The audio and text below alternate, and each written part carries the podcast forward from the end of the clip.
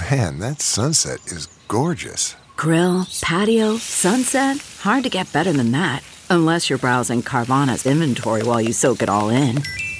Oh, burger time. So sit back, get comfortable. Carvana's got thousands of cars under $20,000 just waiting for you. I could stay here forever. Carvana, where car buying meets comfort, meets convenience.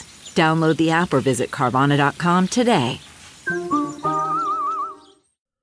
Remembering China's fleeting moment in World Cup history. For one short period in 2001 to 2002, China's men's soccer team was the pride of a jubilant nation. Published in the World of Chinese, written by Sam Davies, read to you by Cliff Larsen. As the ball dropped to Yu Genwei inside the penalty area of a raucous Wulihe Stadium on October 7, 2001, the crowd held their collective breath. Then the 27 year old forward stretched to fire the ball past the Omani goalkeeper and into the net, sparking wild celebrations in the stadium in Shenyang, Liaoning province, and in the living rooms of millions watching around China.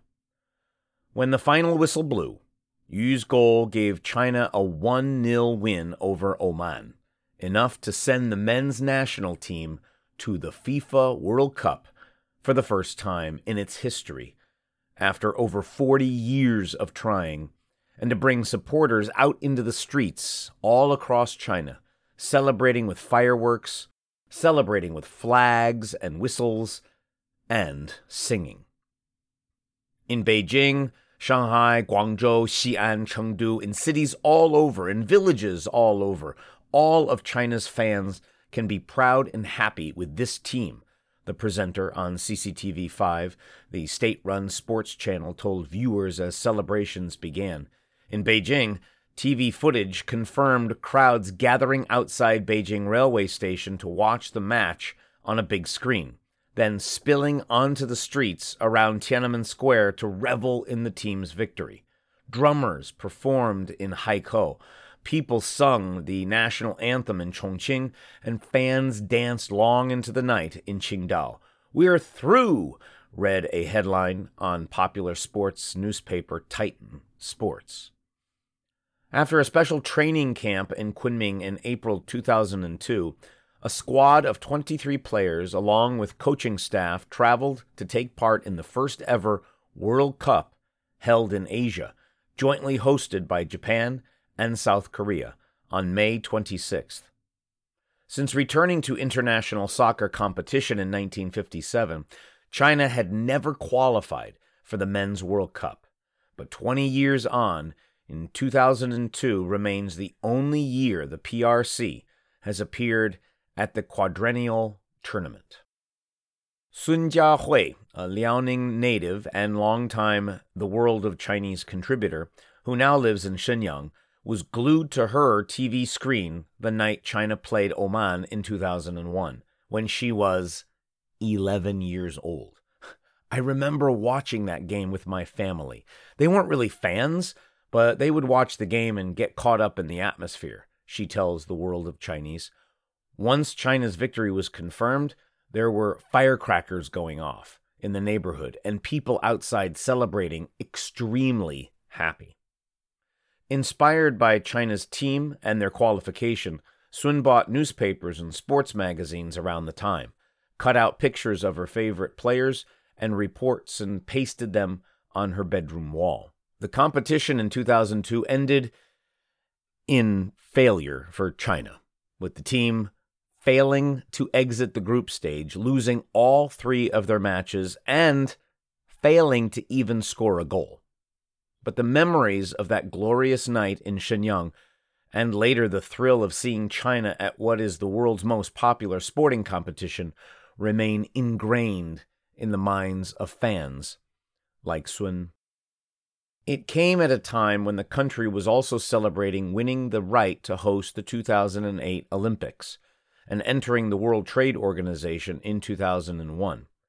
Even though we didn't score a goal, I still felt very proud Huang Yiwen, a soccer fan in Fujian province, was about 34 years old in 2002. He tells the world of Chinese. It was the first time I'd experienced China playing in a global competition, not just Asia, making their first step on the world stage, even if just a small step. Looking back on the 2002 World Cup, Li Xiang, a sports journalist at the time, told Southern Weekly earlier this year that it was the first time soccer became widely popular in China and established the World Cup fan culture that still sees the fans traveling to Qatar for matches at this year's tournament, despite China not being present. That year, everyone I knew would follow the World Cup. Everyone would talk about soccer, says Sun. The events of 2001 and 2002 introduced a whole new crowd to soccer in China. Sadly, though, it remains the high point of Chinese soccer history, with failures aplenty since then, and the game in the country perpetually in crisis. Many of the players who played for China at the World Cup, once heroes, have become embroiled in scandal since then while money poured into China's top professional league, attracting foreign players on huge contracts, and even naturalized players have been sought for the national team, little progress has been made cultivating domestic talent capable of playing at the top level in European leagues. At the tournament, China had another chance to make history by winning a game, or, with some luck, advancing past the group stage where they were drawn with Costa Rica, Turkey, and Brazil. Some, like Sun, even dared to dream the impossible a World Cup win. We had these dreams. If we could win one match and draw one, maybe we could get into the last 16. Sun tells the world of Chinese. Huang had more realistic expectations. Win one match in the group stage and score a goal. Huang explains that that year the national team was united, energetic, determined, and enjoyed their soccer. All the conditions were favorable, he says. Japan and Korea didn't attend the qualifying matches because they entered automatically as hosts, and we had an international standard coach. The matches in 2002 were broadcast in the daytime in China, a novelty for fans used to watching European games late at night and in early morning hours. Even in school, World Cup fever was everywhere for a couple weeks. I was in class when China was playing, but some of my classmates had one of those uh, portable radios. And in another class, someone brought in a TV from home, Sun recalls with a chuckle. Later, the teachers found out about it, but they didn't stop it. In fact, there was tacit permission from them for everyone to listen, she says. During the third game against Turkey, the teacher joined in and listened to the match and everyone else and stopped teaching. In the normally studious and strict environment of Sun's middle school, such relaxed attitudes from teachers was very rare. Huang watched the game while on duty at the township enterprise where he was employed as an industrial statistician. The bosses watched with us, he says. For matches in the evening, I watched uh, TV with colleagues in our work dormitory whilst drinking alcohol. Each match, we would drink at least six bottles of beer each, Huang recalls. I was full of hope for the Costa Rica game that we could win 1 0, but reality isn't the same as hope. In China's first game against Costa Rica in Gwangju on June 4th, the team dominated possession but lacked the precision needed to grab a goal, and eventually the Central American team's superior finishing shone through.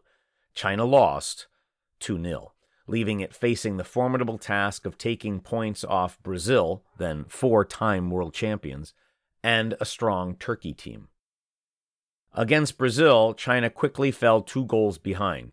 Then, in the 37th minute, the ball found its way to captain Ma Mingyu, close to Brazil's goal at a packed Seogwipo Stadium in South Korea's Jeju Island. Could Ma provide a moment of celebration? and what would surely be China's finest ever soccer moment against one of the world's most formidable national teams. Sadly, Ma rushed a shot, blasting the ball high and wide of Brazil's goal. The moment was gone in a flash, and so was China's chance of gaining something from this vital match. Brazil racked up two more goals to win the game 4 0. If I had just relaxed, moved my position slightly, it would have been totally an open goal, an amazing chance, but I was hasty.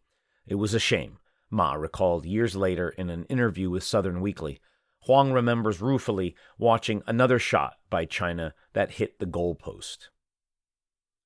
In their final match against Turkey, China again lost, this time 3 0. I watched the game at a food stall, says Xue Lingqiao, an editor from Nanjing and another The World of Chinese contributor, who was just five years old in 2002. Watching the World Cup with his father is Xue's earliest soccer memory. Many people were gathered together drinking, sitting on a long bench, shoulder to shoulder, just to watch a tiny TV the stall owner had set up.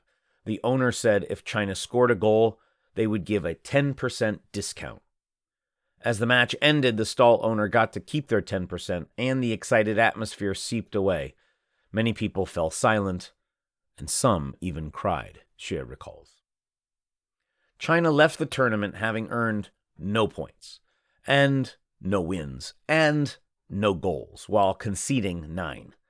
But its presence in the game was still a historic achievement, with many of the players from the era still remembered fondly around the country. Xue was inspired to play soccer and has followed it ever since. As for China's World Cup players, people felt sorry for them. They felt it was a shame, but no one seemed to scold them, Sun recalls. Contrasting to today's fans who regularly vent their anger on social media at the men's national team repeated failures to get close to qualifying for another World Cup. The team's then head coach, the charismatic Serbian Bora Milutinovic, known as Milu in China, is still considered a hero by many fans for leading China to the World Cup. His pithy principles, such as attitude determines everything, and his commitment to happy soccer, became well known slogans for fans at the time. For one summer, Chinese soccer was the pride of the nation but the team's fortunes deteriorated quickly afterwards. In 2012, Qi Hong, formerly Sun's favorite player, and Jiang Jin, two members of China's World Cup squad, were arrested for taking bribes and match fixing and sentenced to up to six years in prison. Just last month, Li Tie, who played in 2002, spent part of his career at Everton in the English Premier League and was China's national team coach until December 2021, came under investigation for corruption offenses. On the pitch, results have deteriorated year by year. Not only has China's men's team failed to reach another World Cup, they have fallen behind many of their rivals. In March this year, the team lost 2 0 to Oman, the same team they beat two decades ago to reach the World Cup, and even lost to Vietnam, a team ranked 96th in the world in February. In the 90s, China was the third best team in Asia, says Huang. Since then, we've gradually got worse. I thought the 2002 World Cup was a brilliant beginning for the national team, reads a comment posted this year under footage of China's 2002 match with Costa Rica on Bilibili. I never thought it would turn out to be a pinnacle, unsurpassed for 20 years. You've been listening to Remembering China's Fleeting Moment in World Cup History. For one short period in 2001 and 2002, China's men's soccer team was the pride of a jubilant nation. Written by Sam Davies.